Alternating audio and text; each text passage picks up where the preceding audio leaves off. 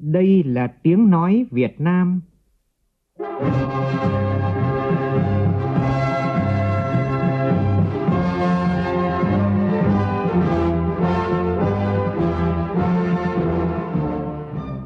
là tiếng nói Việt Nam, phát thanh từ Hà Nội, thủ đô nước Cộng hòa xã hội chủ nghĩa Việt Nam.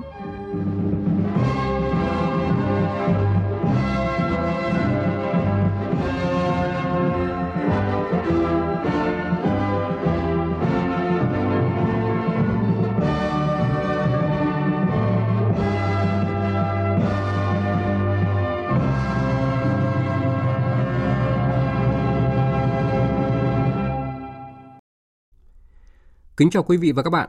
Mời quý vị và các bạn nghe chương trình Thời sự sáng thứ năm ngày 28 tháng 12, tức ngày 16 tháng 11 năm Quý Mão của Đài Tiếng nói Việt Nam. Chương trình có những nội dung chính sau đây.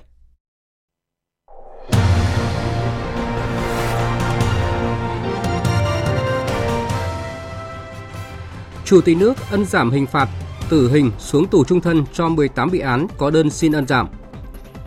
Kết thúc năm du lịch quốc gia 2023, tỉnh Bình Thuận đón trên 8 triệu rưỡi khách du lịch, doanh thu trên 23.000 tỷ đồng, trở thành một trong 9 tỉnh thành phố có doanh thu du lịch cao nhất cả nước.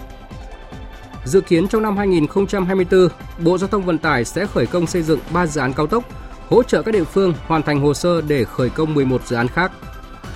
Trong phần tin quốc tế, Ngoại trưởng Mỹ Antony Blinken hôm nay thăm Mexico nhằm thảo luận các giải pháp giải quyết tình trạng người di cư ở biên giới giữa hai nước. Kim ngạch thương mại giữa Ấn Độ và Nga dự kiến sẽ vượt mức 50 tỷ đô la vào cuối năm nay. Chương trình có bình luận nhan đề Không để quà Tết trở thành trò hối lộ trá hình.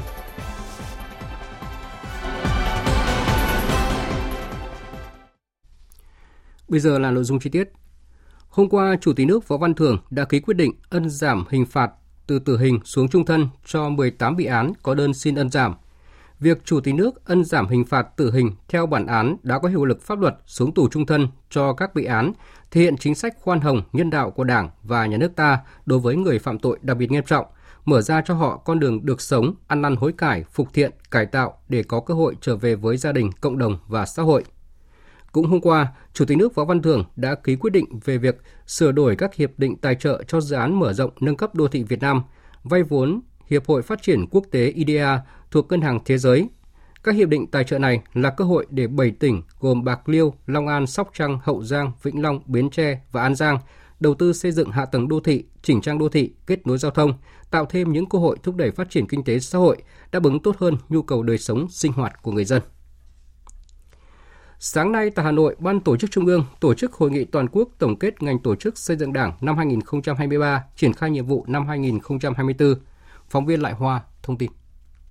Năm 2023, toàn ngành tổ chức xây dựng Đảng đã hoàn thành 21 đề án theo chương trình làm việc của Ban chấp hành Trung ương, Bộ Chính trị, Ban Bí thư, chủ động tham mưu chuẩn bị Đại hội 14 của Đảng, tiến hành khảo sát kết quả thi hành điều lệ Đảng từ năm 2011 đến nay, triển khai hoạt động của tiểu ban điều lệ Đảng, quán triệt hướng dẫn xây dựng báo cáo tổng kết công tác xây dựng Đảng 5 năm giai đoạn 2021-2025 và báo cáo tổng kết 15 năm thi hành điều lệ Đảng giai đoạn 2011-2025 công tác quy hoạch Ban chấp hành Trung ương khóa 14 nhiệm kỳ 2026-2031 được tiến hành khoa học, thận trọng, dân chủ, khách quan, minh bạch, góp phần quan trọng vào việc chuẩn bị nhân sự Đại hội 14 của Đảng.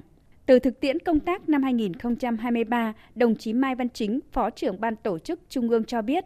Quan tâm chăm lo công tác cán bộ, xây dựng đội ngũ cán bộ làm công tác tổ chức xây dựng đảng, có bản lĩnh chính trị, phẩm chất, năng lực, uy tín, ngang tầm nhiệm vụ, giữ vững nguyên tắc, khách quan trong tham mưu, thực hiện nghiêm các quy chế quy định của đảng, pháp luật của nhà nước và bảo mật thông tin theo quy định, coi trọng sự đoàn kết nội bộ, thường xuyên đổi mới phương pháp, lề lối làm việc khoa học, dân chủ, sát thực tiễn. Tối qua tại thành phố Phan Thiết, Bộ Văn hóa Thể thao và Du lịch phối hợp với tỉnh Bình Thuận tổ chức lễ bế mạc năm du lịch quốc gia 2023. Tin của phóng viên Đoàn Sĩ thường trú tại thành phố Hồ Chí Minh. Năm du lịch quốc gia 2023, Bình Thuận Hội tụ xanh đã có hơn 200 hoạt động văn hóa, thể thao, du lịch, nghệ thuật sôi động, hấp dẫn, đặc sắc diễn ra xuyên suốt tại 41 tỉnh thành phố trên cả nước. Trong đó, Bình Thuận chủ trì và tổ chức trên 30 sự kiện, thu hút hơn 8,5 triệu lượt du khách với tổng doanh thu du lịch đạt trên 23.000 tỷ đồng, giúp cho Bình Thuận trở thành một trong 9 tỉnh thành phố có doanh thu du lịch cao của cả nước. Kết quả của năm du lịch quốc gia 2023 Bình Thuận Hội tụ xanh đã góp phần vào thành công chung của du lịch Việt Nam trong năm nay khi đón 12,5 triệu lượt khách quốc tế, 108 triệu lượt khách nội địa, tổng thu từ du lịch là 672.000 tỷ đồng. Hội trợ xúc tiến tiêu dùng năm nay do Trung tâm Phát triển Công nghiệp hỗ trợ Sở Công Thương Thành phố Hồ Chí Minh tổ chức đã khai mạc tối qua tại công viên văn hóa Đầm Sen, quận 11. Đây là sự kiện khuyến mại tập trung hàng năm được cộng đồng doanh nghiệp, người dân và người tiêu dùng mong chờ, cũng như góp phần kích cầu tiêu dùng, tăng trưởng kinh tế địa phương. Năm nay, hội trợ có quy mô khoảng 200 gian hàng của hơn 100 doanh nghiệp tham gia trưng bày, đa dạng các nhóm ngành hàng tiêu dùng, nông sản, thực phẩm, đặc sản vùng miền.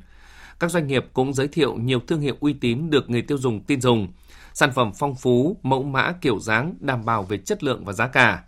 Đặc biệt, hội trợ xúc tiến tiêu dùng năm nay còn có sự góp mặt của nhiều đơn vị sản xuất và thương mại tại thành phố Hồ Chí Minh và các tỉnh thành phố, hướng đến mục tiêu đẩy mạnh tiêu thụ nội địa, tìm kiếm đối tác phù hợp, thiết lập mối quan hệ hợp tác kinh doanh lâu dài. Còn hơn một tháng nữa là Tết Giáp Thìn 2024, nhưng tại các chợ truyền thống trên địa bàn thành phố Đà Nẵng, sức mua vẫn ảm đạm dù các tiểu thương đã giảm giá trực tiếp trên sản phẩm từ 5 đến 10%, có sản phẩm giảm 20% để kích cầu mua sắm. Ghi nhận của phóng viên Tuyết Lê tại miền Trung. Bà Lê Duy Độ Quyên, bà áo quần các loài ở chợ Đống Đa, quận Hải Châu, thành phố Đà Nẵng cho biết, thời điểm này năm ngoái, lượng khách hàng đến chợ mua sắm đông, nhưng năm nay hàng hóa bán rất chậm, ế ẩm, sức mua giảm rất nhiều. Để kích cầu tiêu dùng, các hộ kinh doanh ở chợ Đống Đa hưởng ứng chương trình bán hàng khuyến mại với hình thức giảm giá trực tiếp trên sản phẩm 5% đến 10%, có sản phẩm giảm giá 20%. Năm nay cái lượng hàng nhập thì có ít hơn mọi năm, nhưng mà vẫn phải nhập hàng mới phục vụ ờ, mọi người mua sắm và lượng thì ít hơn mọi năm, giảm hơn. Chợ cũng tổ chức giảm giá tùy theo mặt hàng. Do tình hình kinh tế khó khăn, người dân cắt giảm chi tiêu, hình thức bán hàng trực tuyến cạnh tranh nên sức mua tại chợ truyền thống giảm mạnh. Bà Nguyễn Thị Thanh Vân, Phó Giám đốc, Chủ tịch Hội Liên hiệp Phụ nữ Công ty Quản lý và Phát triển các chợ Đà Nẵng cho biết. Chúng tôi đã phát động cho các chợ tổ chức nhiều hoạt động cũng như chương trình khuyến mãi thu hút khách hàng mua sắm trong dịp cuối năm. Bên cạnh cái việc thực hiện chương trình khuyến mãi để thu hút khách tại các chợ, thực hiện tốt cái việc niêm yết giá và bán theo giá niêm yết. Nhiều doanh nghiệp trên địa bàn thành phố Đà Nẵng cũng đã chuẩn bị nguồn hàng phục vụ nhu cầu mua sắm Tết, tổng giá trị 2.580 tỷ đồng. Sở Công Thương thành phố Đà Nẵng phối hợp với các doanh nghiệp tổ chức các điểm bán hàng bình ổn giá, mặt hàng thịt gia súc gia cầm. Ông Nguyễn Hữu Hành, Phó Giám đốc Sở Công Thương thành phố Đà Nẵng cho biết. Sở Công Thương thành phố Đà Nẵng tổ chức các hoạt động bình ổn thị trường, tổ chức các chương trình bán hàng bình ổn của các doanh nghiệp đảm bảo cho các hàng hóa trên thị trường Đà Nẵng lưu thông. Sở Công Thương phối hợp với các đơn vị trên để tiến hành kiểm tra các cái hàng hóa để phục vụ cho nhu cầu tiêu dùng người dân trong dịp cuối năm. Tiếp theo là các tin đáng chú ý khác. Sáng nay tại Hà Nội sẽ diễn ra phiên giao dịch việc làm chuyên đề dành cho bộ đội xuất ngũ. Phóng viên Hà Nam thông tin. Dự kiến phiên giao dịch việc làm có 30 doanh nghiệp đơn vị tham gia tuyển dụng tuyển sinh nhiều vị trí việc làm đa dạng ngành nghề với mức lương hấp dẫn. Tham gia phiên giao dịch việc làm tại số 215 phố Trung Kính, phường Yên Hòa, quận Cầu Giấy và được kết nối trực tuyến với tất cả các điểm sàn việc làm vệ tinh tại các quận huyện của thành phố Hà Nội. Người lao động nhất là bộ đội xuất ngũ đã trở về địa phương, quân nhân sắp hoàn thành nghĩa vụ quân sự sẽ được các doanh nghiệp, đơn vị sản xuất kinh doanh phỏng vấn trực tiếp để tìm việc làm, đồng thời có thêm thông tin về chính sách lao động, học nghề và xuất khẩu lao động. Ông Vũ Quang Thành, Phó Giám đốc Trung tâm Dịch vụ Việc làm Hà Nội cho biết. Anh em bộ đội xuất ngũ, ờ, chuẩn bị xuất ngũ là được cung cấp một cái lượng thông tin rất là lớn, rất nhiều vị trí việc làm và có sự lựa chọn rất là nhiều để làm sao mà trong thời gian tới này khi quay trở về địa phương có thể kết nối được với trực tiếp với các doanh nghiệp và cũng có thể là ờ, khi quay trở về địa phương đấy là có thể tiếp cận và đi làm với các doanh nghiệp này thì cái này cũng là mục tiêu và cái chủ trương chung giữa sở lao động ờ, thương binh xã hội và bộ tư lệnh thủ đô để triển khai các hoạt động này đưa thanh niên người dân tộc thiểu số đi làm việc ở nước ngoài theo hợp đồng là một trong những giải pháp giảm nghèo nhanh, bền vững cho vùng đồng bào dân tộc thiểu số miền núi ở tỉnh Quảng Ngãi. Đây cũng là mục tiêu của dự án về phát triển giáo dục nghề nghiệp, việc làm bền vững thuộc chương trình Mục tiêu Quốc gia giảm nghèo bền vững giai đoạn 2021-2025. Nhờ xuất khẩu lao động, nhiều thanh niên đồng bào dân tộc thiểu số có nguồn thu nhập ổn định, nhiều người thoát nghèo và giàu lên. Ghi nhận của phóng viên Thành Long. Những ngày cuối năm, anh Phạm Văn Chờ 34 tuổi, chú xã Ba Thành, huyện miền núi Ba Tơ, tỉnh Quảng Ngãi, hoàn tất những thủ tục cuối cùng để đi nước ngoài lao động theo hợp đồng. Anh là một trong 27 người ở huyện Ba Tơ vay 60 triệu đồng với lãi suất ưu đãi từ Ngân hàng Chính sách Xã hội huyện để ký quỹ đăng ký đi làm việc ở Nhật Bản. Anh Phạm Văn Trời cho biết, đây là cơ hội để học hỏi, tích lũy kinh nghiệm và kiếm tiền sau này về nước tiếp tục làm ăn. Bản thân rất là muốn ờ, thay đổi như học hỏi kinh nghiệm của nước bạn để mà phục vụ cho bản thân. Thứ hai nữa là để mà tìm kiếm thu nhập để phụ giúp gia đình, lo cho con cái sau này được, được tốt hơn. Năm 2023, Ủy ban dân huyện Ba Tơ được tỉnh Quảng Ngãi giao 80 chỉ tiêu đưa người đi lao động nước ngoài. Tính đến hết tháng 11, huyện Ba Tơ có 27 lao động xuất cảnh đi làm việc theo hợp đồng, còn nhiều lao động khác đang hoàn thiện thủ tục chờ xuất cảnh đi Nhật Bản, Hàn Quốc. Ông Phạm Xuân Vinh, Chủ tịch Ủy ban dân huyện miền núi Ba Tơ, tỉnh Quảng Ngãi cho biết. Chúng ta phải tiếp tục vận động tuyên truyền làm sao để cho nhân dân thấy được cái hiệu quả và cái ý nghĩa của cái việc đi lao động ở nước ngoài nó sẽ giải quyết cơ bản vấn đề về giảm nghèo và giải quyết cơ bản về vấn đề thu nhập của người dân á, thì lúc đó người dân tham gia hưởng ứng tích cực. Đại diện Ngân hàng Chính sách Xã hội chi nhánh tỉnh Quảng Ngãi cho biết, đến nay mới cho 33 người vay vốn đi lao động ở nước ngoài theo Nghị định 61 năm 2015 của Chính phủ về chính sách việc làm công, hỗ trợ đưa người đi lao động ở nước ngoài theo hợp đồng, hỗ trợ tạo việc làm cho thanh niên và Quỹ Quốc gia về việc làm.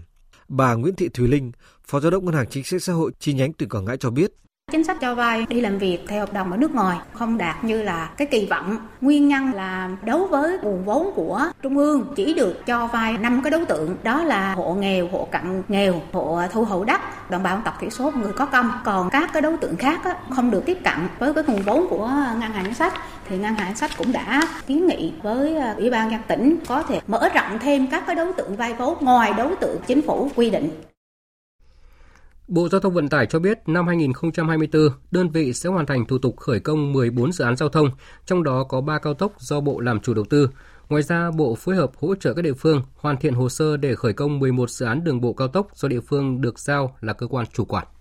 Các dự án gồm Đồng Đăng Trà Lĩnh, Lạng Sơn Cửa khẩu Hữu Nghị, Tân Phú Bảo Lộc, Bảo Lộc Liên Khương, Ninh Bình Hải Phòng, đoạn qua Ninh Bình, Ninh Bình Hải Phòng, đoạn qua Nam Định và Thái Bình – gia Nghĩa Trân Thành, Thành phố Hồ Chí Minh Trân Thành, Thành phố Hồ Chí Minh Mộc Bài, Hòa Bình Mộc Châu và vành đai 4 Thành phố Hồ Chí Minh.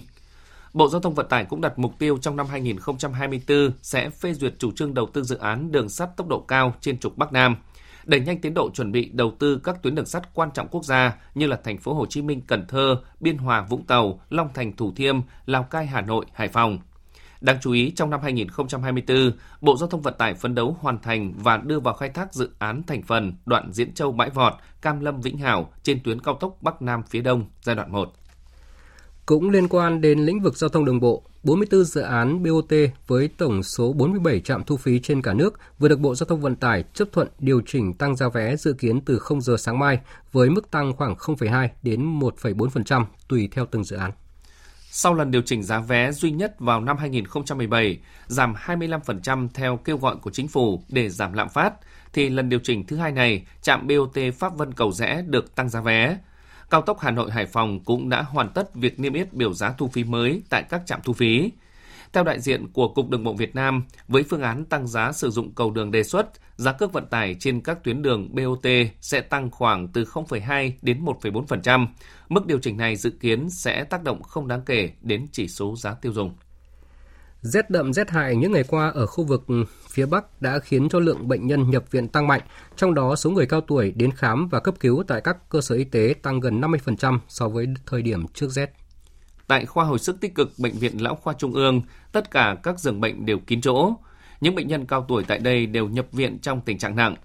Tương tự, Bệnh viện Hữu nghị Việt Xô trong những ngày này cũng liên tục cấp cứu hàng trăm trường hợp nhập viện do bệnh lý tim mạch và hô hấp liên quan đến yếu tố thời tiết. Sự thay đổi nhiệt độ đột ngột gây ra nhiều hệ lụy về sức khỏe, thế nhưng vào mỗi buổi sáng sớm, nhiều người vẫn có thói quen đi ra ngoài nhưng lại không giữ ấm cho cơ thể. Bác sĩ chuyên khoa 2 Đào Trọng Thành, Phó trưởng khoa khám bệnh B, Bệnh viện Hữu nghị Việt Dô cho biết, với người già, các cơ quan đã lão hóa kèm bệnh nền nên khi gặp thời tiết lạnh, khả năng thích ứng sẽ kém hơn. Nếu không phát hiện và điều trị kịp thời sẽ dẫn đến những biến chứng nặng. Do đó, người cao tuổi cần dự phòng các yếu tố nguy cơ để đảm bảo sức khỏe, chỉ nên tập thể dục tại nhà và không nên ra ngoài trong những ngày trời lạnh.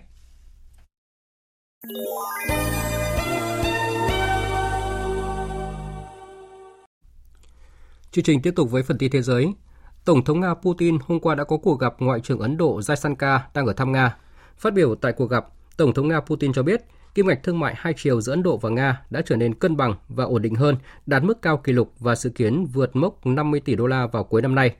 Nhân dịp này, ông Putin cũng mời Thủ tướng Ấn Độ Narendra Modi đến thăm Nga vào năm tới. Chúng tôi sẽ vui mừng được gặp người bạn của mình, Thủ tướng Modi ở Nga. Chúng tôi sẽ có thể thảo luận về tất cả các vấn đề hiện tại cũng như triển vọng cho sự phát triển của quan hệ Nga-Ấn Độ. Mỹ vừa công bố gói viện trợ vũ khí và thiết bị quân sự cuối cùng cho năm nay cho Ukraine trị giá 250 triệu đô la. Phóng viên Phạm Huân, thường trú tại Mỹ, đưa tin. Gói viện trợ bao gồm đạn và các bộ phận cho hệ thống phòng không và đạn pháo. Đây là gói viện trợ cuối cùng của Mỹ trong năm 2023 dành cho Ukraine. Chính quyền Tổng thống Mỹ Joe Biden đã đề xuất khoản ngân sách hơn 110 tỷ đô la cho an ninh quốc gia, trong đó bao gồm 61 tỷ đô la để viện trợ cho Ukraine và Israel. Tuy nhiên, đề xuất này vẫn mắc kẹt tại Quốc hội do vấp phải sự phản đối từ các nghị sĩ Cộng hòa, những người cho rằng việc chi tiêu cho Ukraine phải song hành cùng gói tài chính và các biện pháp siết chặt an ninh ở biên giới phía nam với Mexico. Và trong diễn biến liên quan, thì Ngoại trưởng Mỹ Antony Blinken hôm nay sẽ thăm Mexico nhằm thảo luận các nỗ lực giải quyết tình trạng người di cư ở biên giới giữa hai nước. Bộ Ngoại giao Sudan tuyên bố hoãn cuộc gặp giữa lãnh đạo lực lượng vũ trang Sudan và lực lượng hỗ trợ nhanh bán quân sự dự kiến diễn ra vào hôm nay tại Djibouti. Biên tập viên Hạnh Phúc thông tin. Cuộc gặp đã buộc phải hoãn lại do chỉ huy lực lượng hỗ trợ nhanh bán quân sự Mohamed Hamdan Dagalo không thể tham dự vì lý do kỹ thuật. Hai bên sẽ trao đổi để tổ chức cuộc họp vào tháng 1 tới. Bộ Ngoại giao Sudan cũng bày tỏ sự tiếc nuối về việc trì hoãn cuộc gặp giữa hai bên, đồng thời cho rằng sự chậm trễ này sẽ gây tổn hại cho người dân. Theo số liệu của Văn phòng điều phối các vấn đề nhân đạo của Liên Hợp Quốc, các cuộc đụng độ tại Sudan cho đến nay đã khiến hơn 12.000 người thiệt mạng. Dư luận tại Thái Lan những ngày gần đây cho rằng nhiều khả năng cựu Thủ tướng Dinh Lắc, em gái của cựu Thủ tướng Thạc Sìn sẽ trở về nước trong năm 2024 sau hơn 6 năm sống lưu vong. Phóng viên Đài tiếng nói Việt Nam thường trú tại Thái Lan đưa tin. Những đồn đoán về khả năng cựu Thủ tướng Dinh Lắc sẽ trở về Thái Lan xuất hiện sau khi cựu Phó Thủ tướng Wisanu hôm 25 tháng 12 cho rằng bà Dinh Lắc có thể đủ điều kiện để được Hoàng gia ân xá. Tuy nhiên, trước khi nhận ân xá của Hoàng gia, bà Dinh Lắc phải trở về nước và đối mặt với tiến trình pháp lý. Một ngày sau phát biểu của ông Wisanu, Tòa án tối cao Thái Lan đã tuyên trắng án cho bà Diêng Lắc trong vụ án cáo buộc bà lạm dụng quyền lực khi điều chuyển và bổ nhiệm nhân sự cấp cao của Hội đồng An ninh Quốc gia và Cảnh sát Hoàng gia nhằm ưu ái cho người thân. Dù được trắng án trong vụ kiện này, song cựu Thủ tướng Diêng Lắc vẫn phải đối mặt với án tù 5 năm nếu trở về Thái Lan như anh trai của bà, cựu Thủ tướng Thạc Sỉn. Ngoài ra, bà Dương Lắc hiện cũng đang phải đối mặt với cáo buộc phân bổ bất hợp pháp 240 triệu bạt, tương đương khoảng 7 tỷ đô la Mỹ cho dự án quảng bá tương lai Thái Lan hướng đến năm 2020 khi bà còn đương chức. Giới chức Trung Quốc cho biết nước này đang xây dựng cây cầu cao nhất thế giới Hoa Trang Grand Canyon ở tỉnh Quý Châu. Cầu được khởi công cách đây gần 2 năm và đến nay đã hoàn thiện được một nửa. Dự kiến cây cầu này sẽ được khánh thành vào tháng 6 năm 2025. Cầu Hoa Chen Grand Canyon dài gần 3 km với chiều cao thẳng đứng là 625 m tính từ mặt cầu xuống mặt nước. Cây cầu đã được hoàn thiện một nửa sau 2 năm khởi công. Kết cấu chính của cây cầu dự kiến sẽ hoàn thành vào cuối năm 2024 và đưa vào sử dụng vào tháng 6 năm 2025. Sau khi hoàn thành thì đây sẽ là cây cầu treo cao nhất thế giới, giúp giảm thời gian di chuyển qua hẻm núi từ 70 phút xuống chỉ còn 1 phút. Vừa rồi là phần tin thời sự quốc tế, bây giờ là thời gian dành cho phần tin thể thao.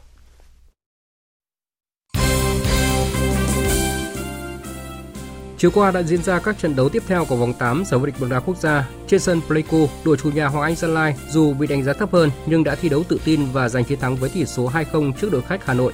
Đây là trận thắng đầu tiên của đội bóng phố núi ở mùa giải này. Ở trận đấu diễn ra cùng giờ trên sân Hòa Xuân, câu lạc bộ Quảng Nam dù đang có phong độ tốt nhưng đã chơi rất tệ và mắc nhiều sai lầm và kết quả là họ để thua câu lạc bộ Thanh Hóa với tỷ số 0-2. Cặp đấu giữa câu lạc bộ Thép Xanh Nam Định và Thể công Viettel trên sân Thiên Trường cũng kết thúc với chiến thắng đầy thuyết phục 3-0 nghiêng về phía đội chủ nhà. Trong khi đó thì trận đấu muộn nhất của vòng 8 diễn ra trên sân vận động Lạch Tray giữa câu lạc bộ Hải Phòng gặp Meridan Quillen Bình Định kết thúc với phần thắng 1-0 nghiêng về phía đội khách. Thắng trận này, Maryland Quy Nhơn Bình Định leo lên vị trí thứ hai trên bảng xếp hạng với 16 điểm. Chuyển sang tin bóng đá quốc tế, Dạng sáng nay tiếp tục diễn ra các trận đấu của vòng 19 giải bóng đá ngoài hạng Anh. Trên sân nhà, Chelsea giành chiến thắng 2-1 trước Crystal Palace. Ở trận đấu diễn ra cùng giờ, đội chủ nhà Brentford để thua đội khách Wolverhampton với tỷ số 1-4. Ở trận đấu muộn, Manchester City thắng Everton 3-1.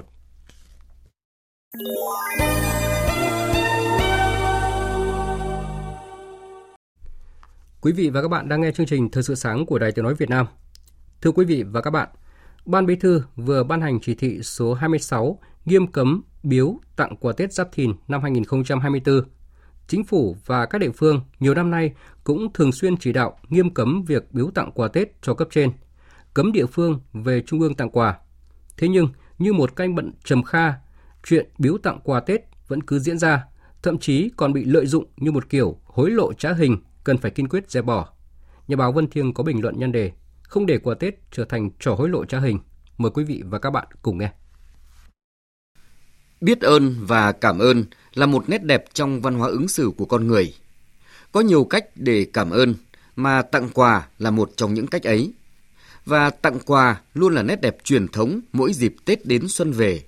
Đó là khi những món quà thể hiện tình cảm, sự biết ơn của người tặng với người được tặng không quá nặng nề về giá trị vật chất. Thế nhưng buồn thay, khi năm nào Đảng, chính phủ cũng phải ra chỉ thị nghiêm cấm các địa phương, đơn vị, cá nhân từ địa phương, bộ ngành rông rắn đi biếu quà Tết cho lãnh đạo cấp trên. Thì rõ là chuyện biếu tặng quà đã bị biến tướng thành những vụ trao đổi, thậm chí là hối lộ để bôi trơn quan hệ nhằm đạt một mục đích nào đó của mình. Nói điều này là bởi thực tế những gì đang diễn ra ở một số vụ án tham nhũng gần đây – những món quà mà các quan chức một số bộ ngành địa phương nhận của doanh nghiệp thực sự đã không còn ai dám tin là quà nữa. Thế nhưng thật nguy hiểm là một số quan chức đã vô tư nhận và xem như đó là một thứ luật bất thành văn trong hoạt động công vụ. Đơn cử như trong đại án công ty Việt Á, nguyên Bộ trưởng Bộ Khoa học và Công nghệ Chu Ngọc Anh đã vô tư nhận túi quà 200.000 đô la Mỹ từ Phan Quốc Việt với cái khoát tay cho tớ cảm ơn nhá. Vụ án chuyến bay giải cứu vừa xử phúc thẩm xong, món quà nào cũng là hàng tỷ, hàng chục tỷ đồng. Rồi vụ án xảy ra tại Sở Giáo dục và Đào tạo Quảng Ninh, bà Vũ Liên Oanh, cựu giám đốc sở, nhận quà 14 tỷ đồng. Ông Ngô Vui, nguyên trưởng phòng kế hoạch tài chính, nhận 14,8 tỷ đồng. Phó phòng Hà Huy Long nhận gần 1,4 tỷ đồng và 20.000 đô la nhân các dịp lễ Tết từ các năm 2016 đến 2019. Khi những túi quà mà bên trong gồm nhiều cọc tiền giá trị lên đến hàng tỷ đồng thì không ai dám bảo đó là quà nữa, mà rõ ràng là những món tiền bôi trơn để được việc. Những kẻ nhận quà đã và đang bị pháp luật truy tố xét xử tội nhận hối lộ là vì thế. Nói vậy để thấy rằng Chừng nào còn cá nhân vô tư nhận quà nặng về giá trị vật chất tiền bạc, thì chừng ấy những kiểu hối lộ trá hình vẫn còn có thể tha hóa được cán bộ trong bộ máy công quyền. Những quy định về quà tặng nhân các dịp lễ Tết hiếu hỉ đã được cụ thể hóa trong các chỉ thị của Ban Bí thư, nghị định của chính phủ và luật phòng chống tham nhũng từ nhiều năm nay. Chính vì thế, ngăn chặn những món quà hối lộ trá hình nhân dịp lễ Tết cuối năm theo chỉ thị của Ban Bí thư là thiết thực góp phần ngăn chặn nạn tham nhũng, làm cho cuộc đấu tranh chống tham nhũng tiêu cực do Đảng ta khởi xướng, Tổng Bí thư Nguyễn Phú Trọng trực tiếp chỉ đạo, ngày càng thành công, để Đảng ta ngày càng trong sạch vững mạnh, bộ máy công quyền và hệ thống chính trị hoạt động ngày càng hiệu lực, hiệu quả, giữ được lòng tin của dân hơn. Quý vị và các bạn vừa nghe bình luận nhan đề không để quà Tết trở thành trò hối lộ trá hình.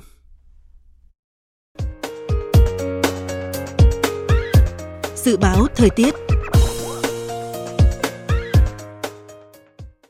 Phía Tây Bắc Bộ nhiều mây không mưa, trưa chiều giảm mây trời nắng, trời rét, có nơi rét đậm, nhiệt độ từ 13 đến 25 độ, riêng khu vực Tây Bắc nhiệt độ từ 10 đến 13 độ. Phía Đông Bắc Bộ nhiều mây, có mưa vài nơi, trưa chiều giảm mây trời nắng, trời rét, vùng núi có nơi rét đậm. Nhiệt độ từ 14 đến 25 độ, vùng núi từ 11 đến 14 độ, vùng núi cao có nơi dưới 10 độ.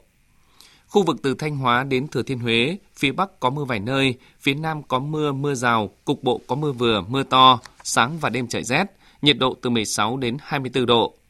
Khu vực từ Đà Nẵng đến Bình Thuận có mưa, mưa rào, cục bộ có mưa vừa, mưa to và rông. Riêng Ninh Thuận, Bình Thuận có mưa vài nơi, nhiệt độ từ 21 đến 27 độ, phía Nam có nơi trên 31 độ. Tây Nguyên ngày nắng, chiều tối và đêm có mưa rào vài nơi, nhiệt độ từ 18 đến 30 độ. Nam Bộ ngày nắng, chiều tối và đêm có mưa rào vài nơi, nhiệt độ từ 22 đến 33 độ. Khu vực Hà Nội ngày nắng, đêm không mưa, sáng sớm có sương mù nhẹ, trời rét, nhiệt độ từ 14 đến 25 độ. Dự báo thời tiết biển, Vịnh Bắc Bộ có mưa vài nơi, tầm nhìn xa trên 10 km, gió Đông Bắc cấp 4, cấp 5. Vùng biển từ Quảng Trị đến Quảng Ngãi, vùng biển từ Bình Định đến Ninh Thuận và vùng biển từ Bình Thuận đến Cà Mau có mưa rải rác ở ven bờ, tầm nhìn xa trên 10 km, giảm xuống từ 4 đến 10 km trong mưa, gió Đông Bắc cấp 5 có lúc cấp 6, giật cấp 7, cấp 8, biển động. Vùng biển từ Cà Mau đến Kiên Giang và Vịnh Thái Lan có mưa rào và rông vài nơi, tầm nhìn xa trên 10 km, gió Đông Bắc cấp 4, cấp 5.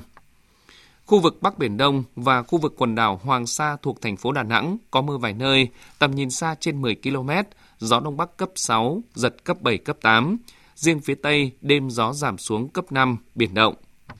Khu vực giữa Biển Đông có mưa rào và rông vài nơi, tầm nhìn xa trên 10 km, gió Đông Bắc cấp 5.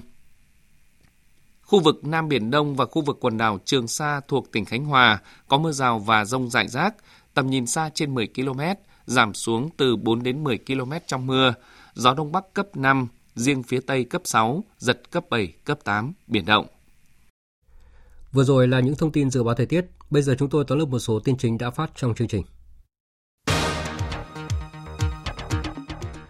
Chủ tịch nước Võ Văn Thưởng vừa ký quyết định ân giảm hình phạt từ tử hình xuống trung chân cho 18 bị án có đơn xin ân giảm, thể hiện chính sách khoan hồng nhân đạo của Đảng và nhà nước ta đối với người phạm tội đặc biệt nghiêm trọng. Dự kiến năm 2024, Bộ Giao thông Vận tải sẽ hoàn thành thủ tục khởi công 14 dự án giao thông, trong đó có 3 cao tốc do Bộ làm chủ đầu tư. Ngoài ra, Bộ phối hợp hỗ trợ các địa phương hoàn thiện hồ sơ để khởi công 11 dự án đường bộ cao tốc do địa phương được giao là cơ quan chủ quản. Trong bối cảnh người di cư tìm cách vượt qua biên giới Mexico vào Mỹ trái phép đã tăng kỷ lục có ngày lên tới 10.000 người, Ngoại trưởng Mỹ Antony Blinken hôm nay sẽ thăm Mexico nhằm thảo luận các giải pháp giải quyết tình trạng này.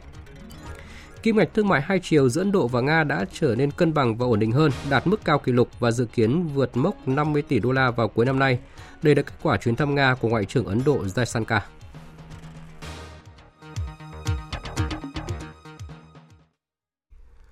Phần tóm lược những tin chính vừa rồi đã kết thúc chương trình thời sự sáng nay của Đài Tiếng nói Việt Nam. Chương trình do biên tập viên Nguyễn Cường biên soạn và thực hiện với sự tham gia của phát thanh viên Mạnh Cường và kỹ thuật viên Thu Phương. Chịu trách nhiệm nội dung Nguyễn Thị Hằng Nga. Cảm ơn quý vị và các bạn đã dành thời gian lắng nghe.